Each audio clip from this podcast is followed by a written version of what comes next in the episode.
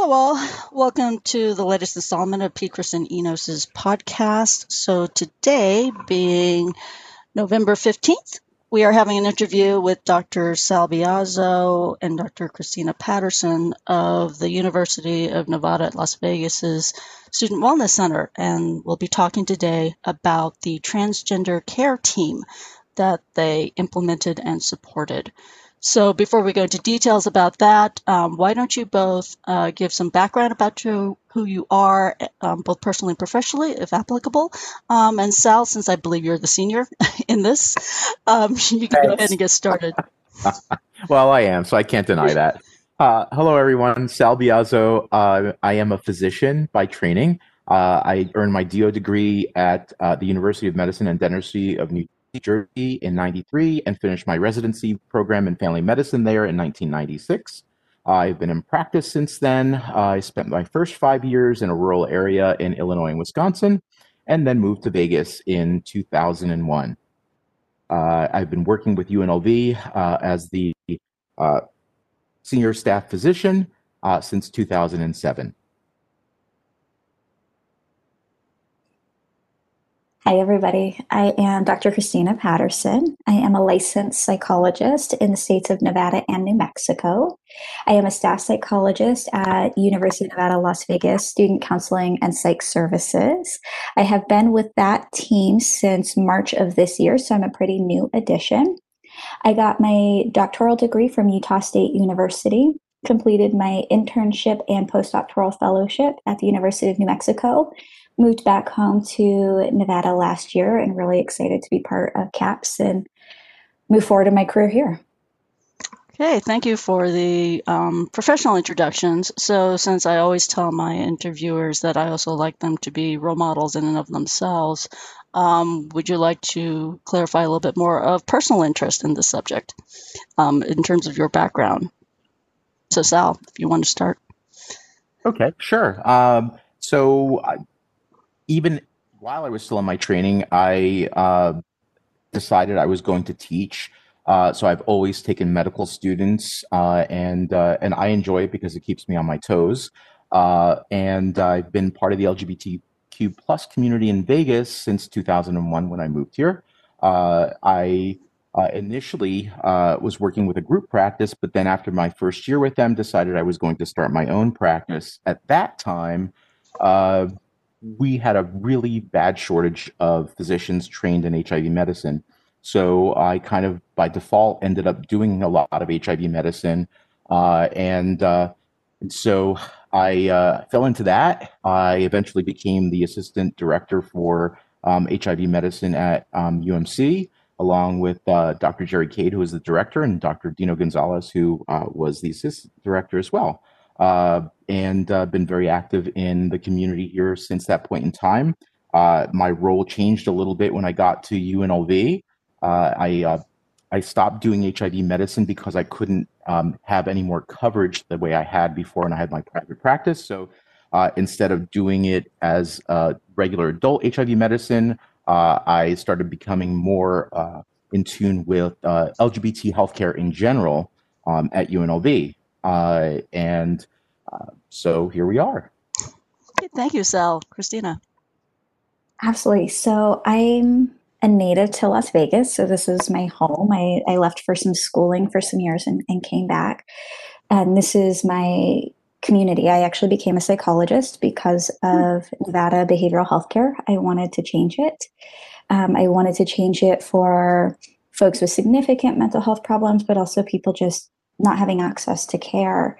And that was not for just everybody, but also for myself. So um, I am also part of this community. I identify as queer and gender queer, and my pronouns are they, them, theirs, and sometimes she, her, and hers, or other pronouns, but I usually request a default of they, them, and theirs. And I when I left Las Vegas, I had a, a, variety of different experiences. I did some research in sexual identity development. On internship, I worked in HIV and gender wellness at a clinic in New Mexico.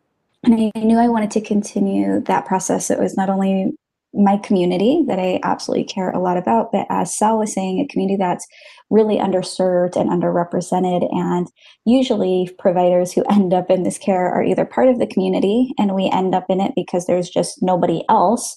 Um, but we also end up in it because we purposefully seek out providing care to people who have historically been marginalized and also continue to be marginalized even when we would like to think we're a little bit more beyond to that. And so I, have continued my training um, working on my WPATH certification, which is the World Professional Association of Transgender Healthcare. So I am involved in that process.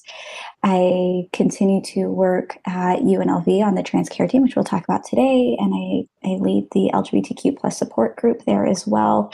And so I wanted to be involved um, in LGBTQ healthcare because I am part of that community, but also because my passion for just providing access to care to people who usually don't get care kind of coincided really nicely. And so it's kind of a win win situation for me. Okay, well, fantastic. So, um, for those of you who are listening, um, the point of this interview, just to give you a little bit of a basis, uh, when I realized this would be a great topic for us to discuss, um, and especially with the people who are on this call, um, is that we want to be able to explain this program for those of you who may be in a position to implement if not all parts of this program where you work or the organizations you're affiliated with. And if that's not your hat, um, maybe you are a student of UNLV who was not aware of such services and it might be of interest to you and you want to learn a little bit more about it without, you know, um, you know, feeling exposed uh, or not sure, you know, where to start to ask these kind of questions. And then, you know, the third audience is, you know, just anybody who's interested in this topic and is just happy that there are people out there who care enough to provide such services.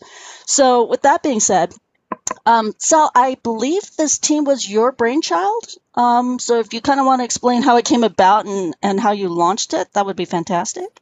Sure, it's it's been an evolution in progress, actually.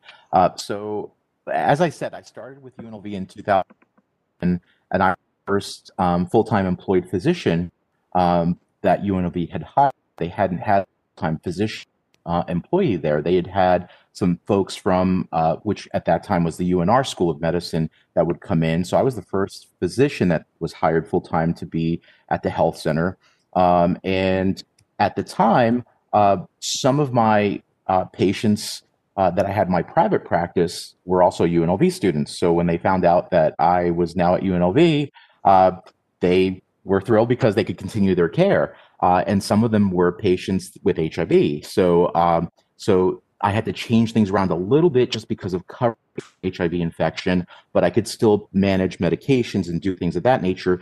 Um, but uh, one of the first things that we did at UNLV was we started to expand our healthcare services to the LGBT uh, plus community, um, and uh, started offering uh, not only STI treatments and things of that nature, but also um, uh, anal paps. Um, start, uh, when PrEP first um, appeared on the scene, we were one of the first clinics in town actually that were uh, prescribing PrEP.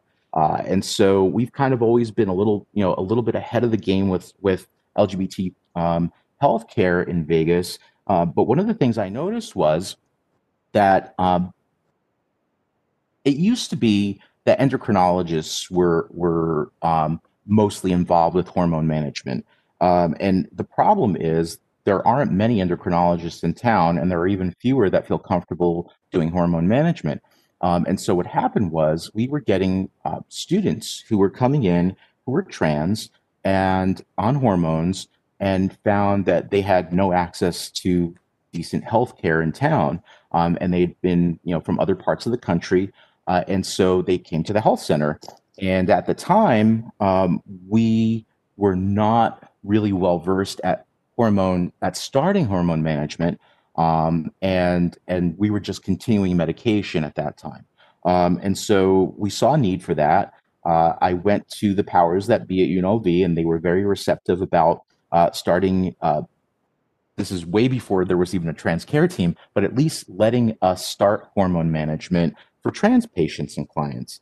Um, and so that's how this all started. Was it was just at first for hormone management and starting hormones on students at UNLV that that are identify as trans and wanted to be on hormone therapy, gender affirming hormone therapy. And so as I started to kind of delve a little bit, you know, uh, what happened was by word of mouth, I started having more and more trans patients coming.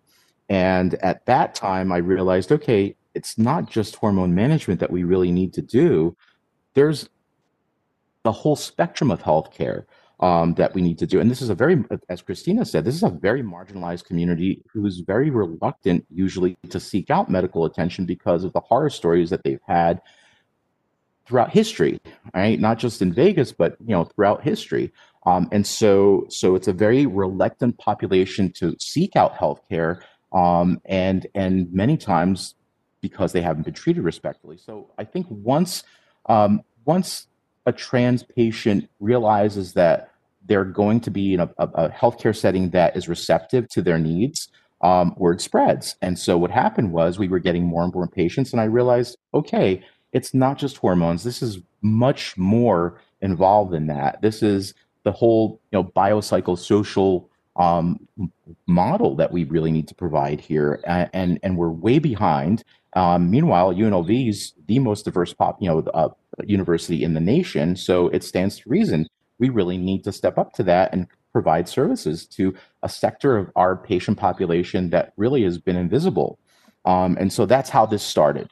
Uh, and at the time, I got the green light for that, uh, and we started assembling a team. Um, and at that time, it was Dr. Prachi Sharma that was uh, that was the the counterpart of the team. Uh, so it was Prachi and myself kind of built this from the ground up. And and I'm to just step back for a second and be completely honest with you all that when I was going through my medical training, we received zero training in trans health. So and and barely LGBTQ health. So so it was it was a learning curve for all of us because uh, you know when I trained back in 89 is when I started medical school this is not something and to, to, to, this day there are very few medical schools that actually provide training in this area. And so many physicians go out there completely unprepared. And and so what happens then is of course um, you tend to not provide good health care to a trans or an lgbtq client and that translates to okay i'm not treated well and and it gives you know it gives a bad name to the community um, you know to the to the medical community. And so so we set out to change that. Um, and so since we all teach students we started to also get the students involved um, and and open their minds to um, trans clients and patients and um, and really just culturally competent physicians, be tra- you know, training culturally competent physicians, um, and it's really come a long way. And like I said, it's an evolution in progress. This is still we're still learning. Um, I you know I, I, had most of my training that I received um, came from either Fenway or from UCSF. Um, which were great role, role models for me. Um, and so, and and you just build from there. I, I, didn't want to recreate the wheel with starting the trans care team because there are some very good programs out there already. So I kind of took the best of all worlds as I went through this and kind of pieced it together to make it unique to UNLV. Um, and so, you know, uh, after after Prachi left, uh, then uh, Mike Browning came on board, and now Christina is with us. Uh, we also have Romeo Jackson as part of the team, and Kristen, you're also part of the team as well. So, I mean, so we we try to encompass different parts of the healthcare system so that we can kind of integrate it and make it all encompassing. Um, so, Kristen, in, in, regards to your side of this, um, you help us to make sure that we have an inclusive EMR program that that doesn't you know uh, that doesn't turn a blind eye to trans clients. We we we now have pronouns that come up and we can you know we can look at before we go into a room to know what the proper pronoun is that the patient prefers. Um, and we also uh, can uh, look at uh, the person's preferred name uh, and not just go by legal names because we all know that gets you into, into trouble. And so, um, so, uh, and with Romeo, Romeo is uh, well, he's now the, Romeo. They're now the director, I believe, of of the Social Justice Center. Um, and so we really appreciate Romeo's input on the team as well for social justice issues. Um, and uh, and so we're we're kind of an evolution in progress. Christina, jump in. No, I'm I'm happy uh, to jump in. I was looking for uh, Romeo's title because they did just um, receive a new position, which is really exciting.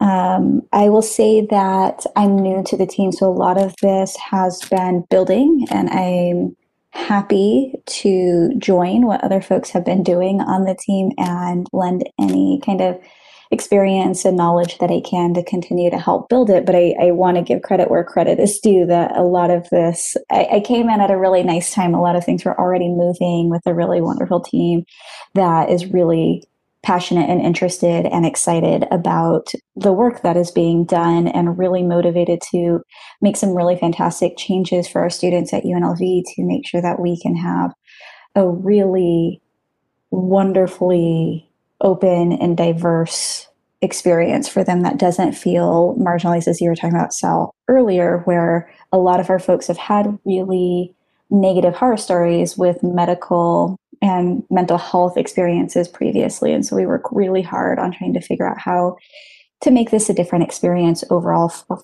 for them and, and also for us, because I can say as a, a person in the community, it's nice to be on a team that tries really hard to create something and allows me as a professional to um, exist in really complex ways as well without needing to kind of dim that identity pieces down and continue growth for for myself and for our team.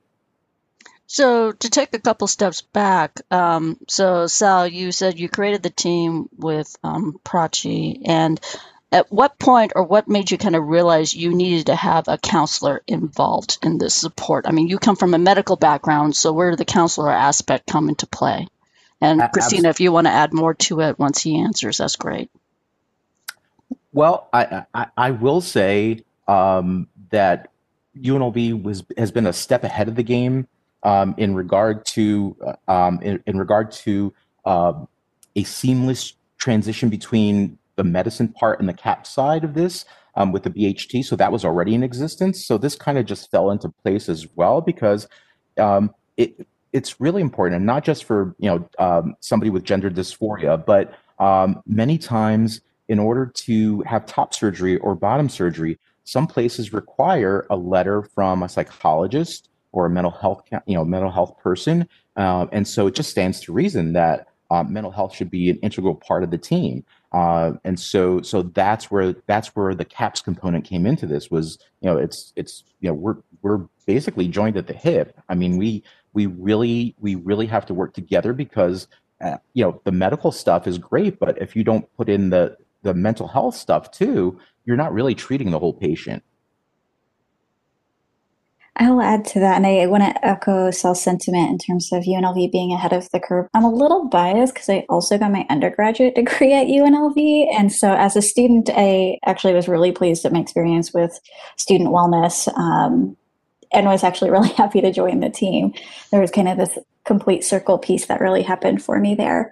Um, and I, I agree with the mental health piece. Psychology plays a really interesting role because we have historically been seen as gatekeepers for transgender healthcare, particularly as I was saying regarding surgeries or hormones.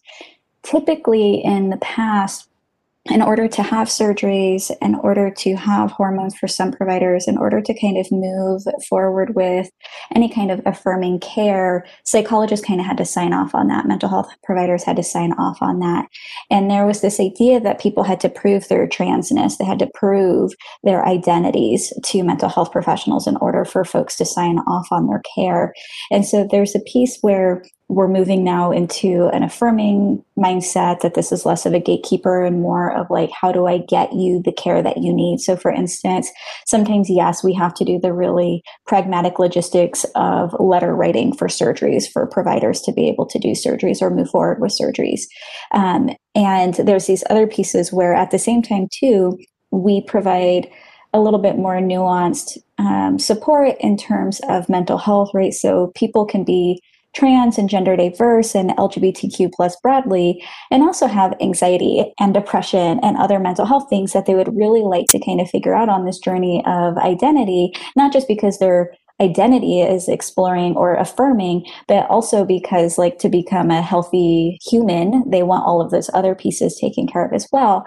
We also provide other aspects of being able to talk about how do we have difficult conversations with people? How do we provide care with interconnected care with other providers? Psychologists are trained to be able to have conversations that are challenging and tricky. They're trained to ask really personal information in ways that hopefully doesn't feel targeting and upsetting.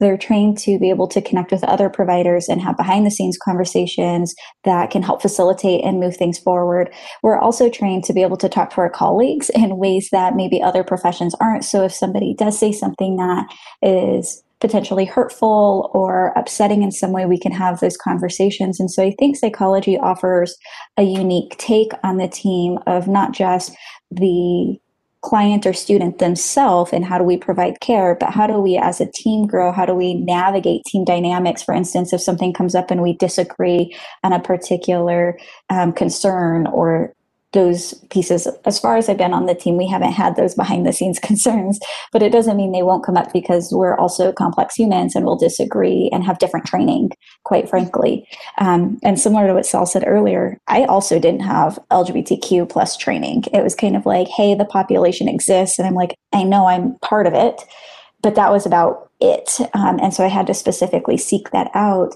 Um, but with that training, we can kind of offer the clinical side i can offer a research side i can offer a training and teaching side because we are trained in all of those aspects of our career mm-hmm. oh fantastic now in terms of having a student like become supported by this team? What what is the process? And i assume it's different you know depending on how sal when you get an initial student who may be identifying as trans versus you christina so maybe we could take your different paths and kind of explore that. So sal why don't you start? Well, the, the beauty of the model is that the referral can happen from anywhere. It could be a self referral mm-hmm. from a, a patient that or a client that knows that we exist and says hey you know what I'm trans. I, I really would like to be part of the, you know, part of the TCT. Um, and I, I'd like to get my health care here, whether there's, you know, gender affirming hormone management, whether there's gender dysphoria, or whether it's just general mental health care for anxiety, depression, or just general health care, and, you know, in, in, from a medical standpoint. So the, the beauty of this model is um, there are no roadblocks to getting the care that you de- need and deserve right? So mm-hmm. so try to keep it as open and as simple to get involved as possible.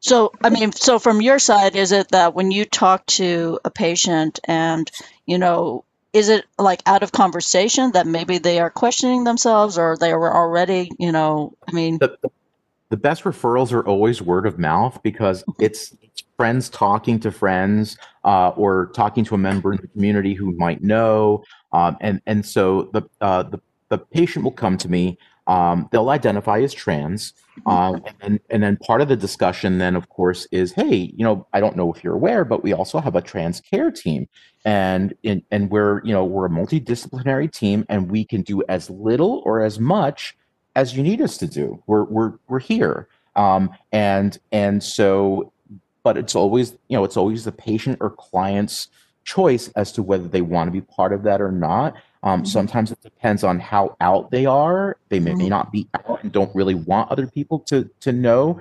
Um, so so I always leave it open ended. I just I just state that it's here. This is what we're about. This is what we can do if you need it. Um, and and you know and if you don't, that's great. I just want you to know that there's a resource. Mm-hmm. And Christina, do you have like similar kind of self-identifying clients that come to you when you kind of like think, oh, hey, I think I, you know, you'd be good for this program? Yeah, we CAPS functions a little bit differently in terms of how people come into CAPS. And so on the CAPS side, we have folks who will do a consultation. So you get a consultation first with one of our folks. And then from there, at the end of that consultation, that person, that professional, that student, whoever it is, makes recommendations to the client based on what they think might be the best next steps. So those best next steps might be group therapy, individual therapy, um, referrals outside of CAPS if we think they need a different type of program than what we currently offer. We also have consultations, which are like one, two, or three kinds of visits on a really specific topic. And so we'll provide those recommendations. Because of my area of expertise existing in LGBTQ plus healthcare, I get forward forwarded a lot of students who are specifically looking for LG, LGBTQ plus specialty.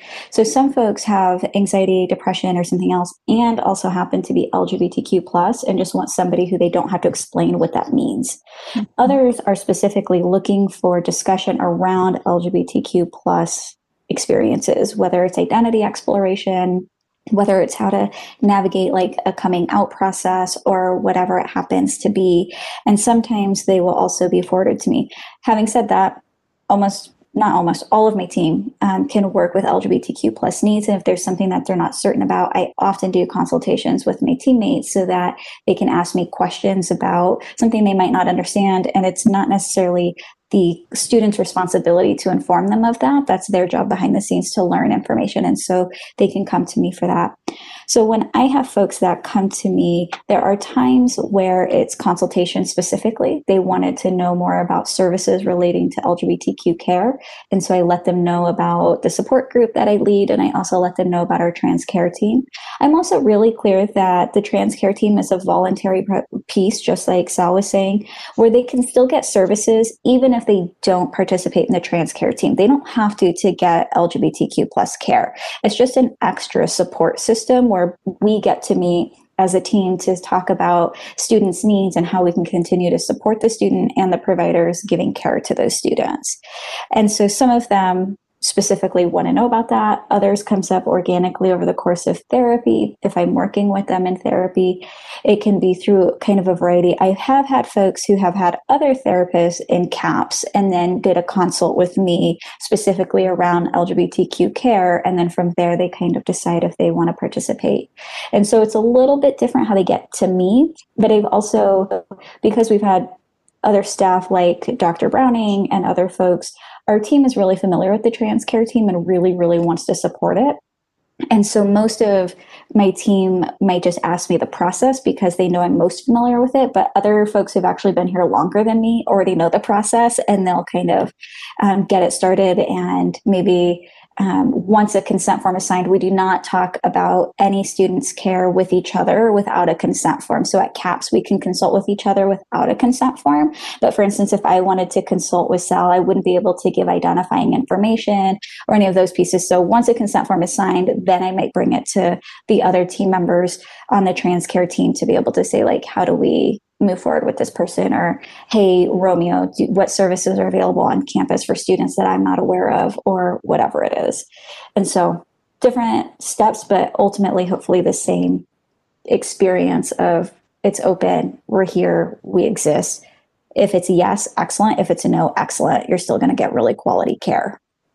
So I think something that Sal you brought up that I kind of want to um, flesh out a little bit more.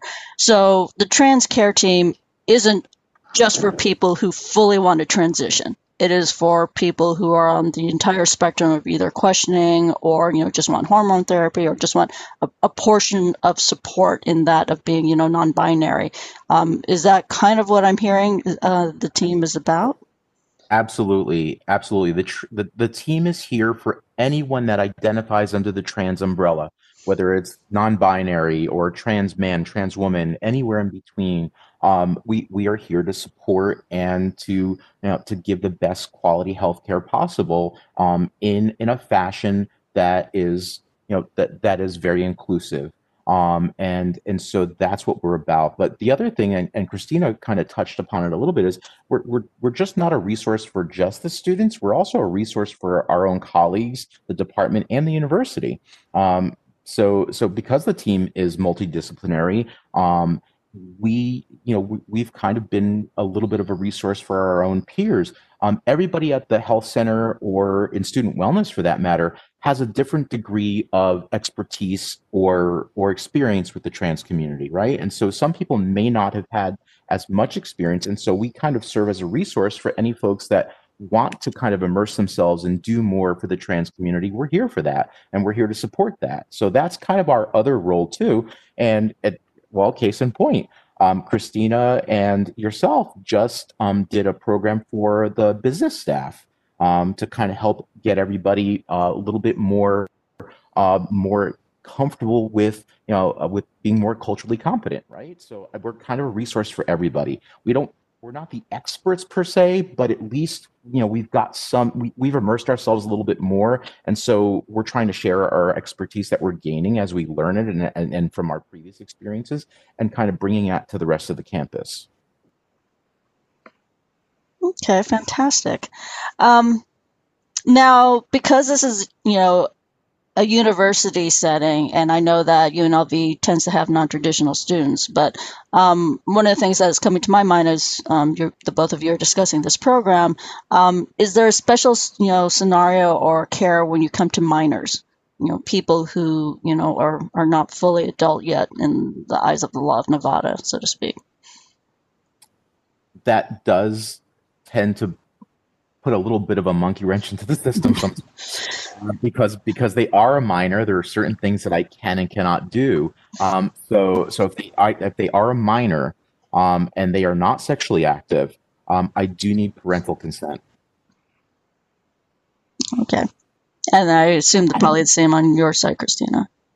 It is. We need consent to be able to work with anybody under the age of 18, and we have quite a few who come through CAPS. We would get parent consent, and we have a whole process set up while we're doing remote care currently to help folks do that.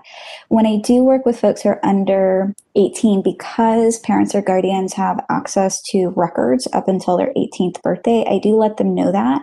And I also am pretty explicit in asking who knows what identities as well so that if i'm talking to a parent um, i don't want to use names and pronouns that might out a student before they're ready to disclose their identity especially if it's not a safe environment. But if they are or if they have already disclosed i want to make sure i'm consistent in using names and pronouns that they use versus the ones that may or may not be on their record. So that is an extra step that i take care of because once they're 18 it's their records and then it's more of a discussion of these are your records how would you like this reflected in your records etc and so very similar though but we absolutely see folks under the age of 18 at caps with parent um, or guardian consent. And christina you you really made me think of something really important that i want to just say right now about this and and that is regardless of whether you're a minor or not uh, under the affordable care act if you are a college student, you can still be on your parents' insurance until the age of 26, correct? So, what happens a lot of times is patients will come to us, they'll identify as trans, but they're not out to their families. Okay. And, this isn't even just my trans, any patient, but especially in the LGBTQ plus community, if they're not out to their families, I, I always make it a point to address this with my patient to let them know that, hey, if you're under your parents' insurance, the things that we do, even though they're private between you and I, your parents are still going to know about it because they receive statements from the insurance company and there are diagnoses attached to those things. And so this is a really important thing to kind of stress to our population is that that even though they might be they're they're, they're not even a, a minor, they're an adult, but they're under their parents' insurance, the parents may still know. And if they're not in a safe environment at home to be outed, then then that's something that really is important. And I just figured we should, you know, we, we should mention that while we're talking about this. Absolutely. I think that's really crucial. And I will say the one nice thing about CAPS is we do not bill insurance. We are included in tuition and fees. And so as long as you're an eligible student, you can have the consultation to kind of figure out what services that we have may be appropriate. And so there is kind of a nice balance of that to where on the medical side, there may or may not be insurance. But I think it's a really good conversation to have overall, which is what does privacy and confidentiality actually look like? What are patient rights and responsibilities? And those are conversations that I really hope most providers are having, but sometimes because they're in consent forms, people don't bring that back to the room and really talk in depth about it. And I try really hard to do so in general with all students that come into my room, but especially kind of regarding identities as well. Now, with that, I mean, so me still being kind of an outsider to the process, when I hear, you know, a program like a team, you know, when you deal with your individual clients and patients who are going to be supported by this, are they ever introduced globally to the team, or does it mean just that you get to speak to other providers on their behalf and discuss their cases? That is that the gist of what you try to tell the clients and patients? Yeah, once they sign that consent form, um, that gives Christina and I the opportunity to be able to discuss the client and the patient. Um, it unfortunately for the rest of the team, um, that that is not the case unless unless something comes up with the client or patient and they give us specific instructions that we can present. So let's say a domestic uh, violence issue or something, and maybe we, you know, we need to talk to uh, Romeo about that because it's a social justice issue, or you know, um, then then or or you know I recently uh, there could you know there could be somebody who um, is being harassed by a professor or something.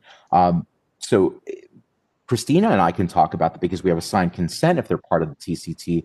However, um, anything further than that, outside of that, um, would be something we would have to discuss with the client to make sure to get the written permission that we could actually do that and intervene. Okay, so it's never like the client's going to meet with both of you in a group session or anything like that. It's really just permission for you know them saying yes, you can discuss my my particular medical or psychological needs with another physician if you think it's necessary. Yeah, it's never it's never happened so far um, that we had to do that. But I mean, I we, we would be open to it if it's mm-hmm. if it's a client that wanted to to ha- sit down with both of us and discuss something, or the rest mm-hmm. of the discuss something, as long as they consent to that, I'm fine. Mm-hmm. Okay. And I think that's a really great distinction to ask, Kristen, because what we're doing is very different than what most gender wellness clinics do because we're operating within our student wellness center versus being like an outpatient through the School of Medicine or something along those lines. And so we are all under student wellness, but we still have clear distinctions of what we can and can't share. Even outside of the trans care team, we would need consents to talk with one another.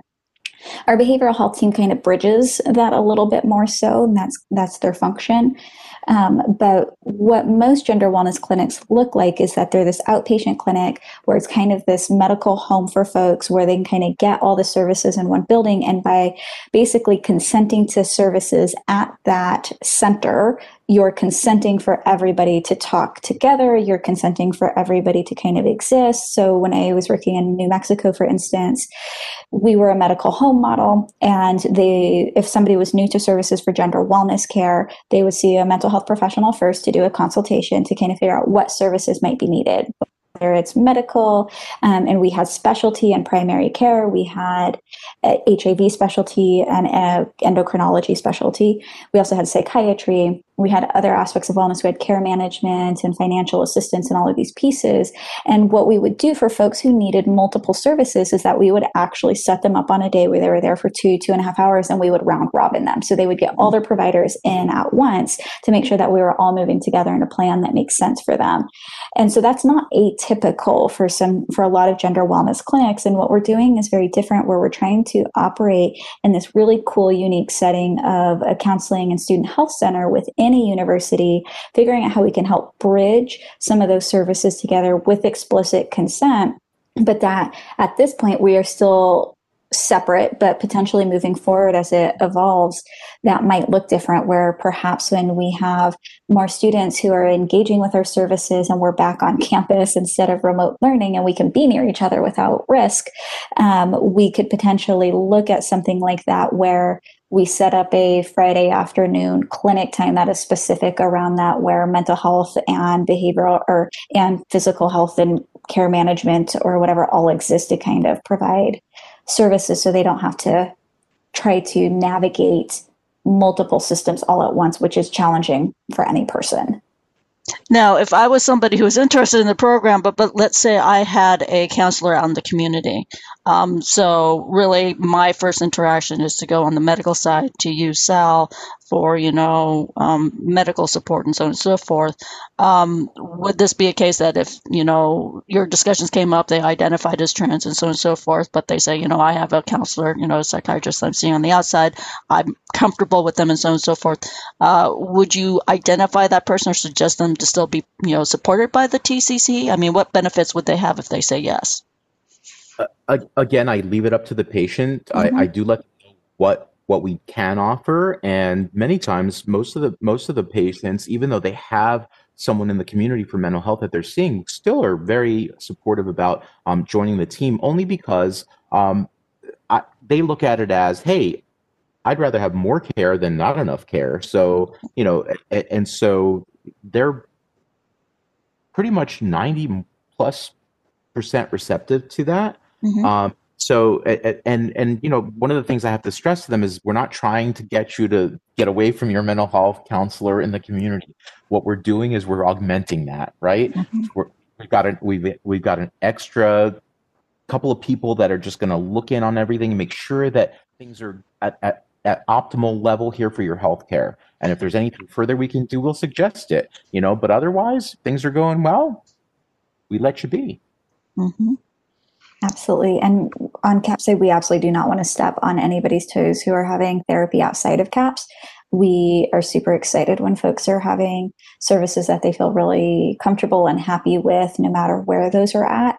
And I agree, sometimes it's just an extra kind of layer of support, or perhaps like even if there needs to be a consultation with the outside therapist, there's the there's a person on the team such as myself who has knowledge of mental health that can have conversations that might look different than somebody else would be having conversations who might not be as familiar with other types of diagnoses that they might not encounter frequently or have kind of the background in terms of what therapy or treatment might look like for those kinds of needs as well. Yeah. So then I guess for me the big final question is what happens when a student graduates and they're you know they've been supported by this program? We make the transition as easy and painless as possible and this happened this is this has been another plus with the program too. Uh, both christina and i are involved with a, a broader um, project in the state of nevada right now where we're building a consortium of providers both medical and mental health and physical therapy and everything else that are um, that are very knowledgeable in um, treating trans patients. And so um, we're building a network within the state so that when one of our students does graduate, and let's say they they they're moving to Elko or they're moving to Reno or they're still here in Vegas, we can give them a list of providers, um, medical, mental health that um, that they would feel comfortable going to um, and not feel like, oh my gosh, I've got to start everything again, and I don't know how this person's going to treat me. Um, we we already have some knowledge that these are providers that are well versed in in the management and care of of trans patients and clients. Um, and so, and as time goes on, that's going to that network is going to build, and so that's another exciting thing about uh, you know Nevada. Yeah, it's nice to have Nevada be first in something other than negative things that we've seen in the past. So so this is uh, this is where I think Nevada can excel because even though geographically we're a pretty large state, population wise we're really not. We're kind of especially in the medical and mental health community, we're a very small town. Um, and so with that said, I think we can make the transition so much easier for our clients and patients um, that graduate to go into the and feel like they're not going to have to, you know, build the wheel all over again. Mm-hmm. Okay, absolutely. Okay. Well, I think um, my final or closing interview question is like, well, what is it about UNLV that you think makes this program work?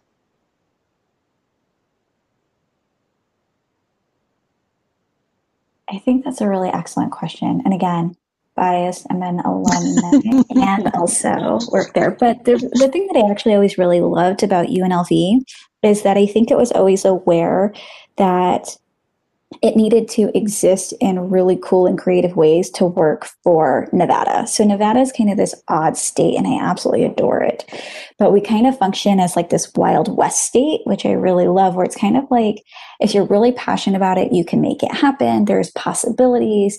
And at the same time that also means we have to build our own infrastructures and kind of develop and, and do that. And a lot of folks who go to UNLV are commuting, right? They don't live on campus. They don't have kind of that stereotypical movie campus experience. What happens is most of us, and I can say this when I was an undergrad, I would work, go to school, go for another shift, go back to school, and kind of just navigate the back and forth. And maybe if I had like a, a bigger chunk of day, I might stay on campus and work at the library or do research or whatever it was that I was doing as an undergrad. But there needed to be flexibility and creativity to accommodate students whose trajectory and day to day life look different. And because Vegas is such a, a cool city and we are a 24 7 town, right? A lot of us would work graveyard and walk off a shift into the classroom. And so I think what UNLV has actually really done is recognize that. It's not trying to force the students to be something that they're not wanting to be and they're not trying to force a really specific way of college experience and university experience. And so I think the reason it, there's possibility is, is because UNLV has always recognized that there's creative ways to exist for its students and that that creativity flourishes and will build UNLV and continue to build UNLV to be a force to be reckoned with, which it is, right? We're an R1 university. We have the most diverse campus. We have this amazing school of medicine that's new and kicking butt. And so there's all kinds of things that happen when they allow us and they have allowed us to grow um, and cultivate an environment for its diverse population in ways that fit the population. We aren't asking this population to fit us. Mm-hmm. Christine, I, I couldn't have said it better. I, I, and and I agree. UNLV from leadership down um, is is non traditional, okay, uh, and and innovative. Uh, and and I think we have to be because of the type of university that we are. Yes, we're an R1 university, and uh, but the beauty of UNLV is we're not steeped in you know 200 years worth of tradition that's so hard to change. And unlike many other universities, um, we're more open-minded. We we we see how the community is changing and evolving, and the campus is changing, and so, and so we have to we have to be in tune with that, and we have to grow in order to meet the needs of our population. I think it's doing a great job of of, of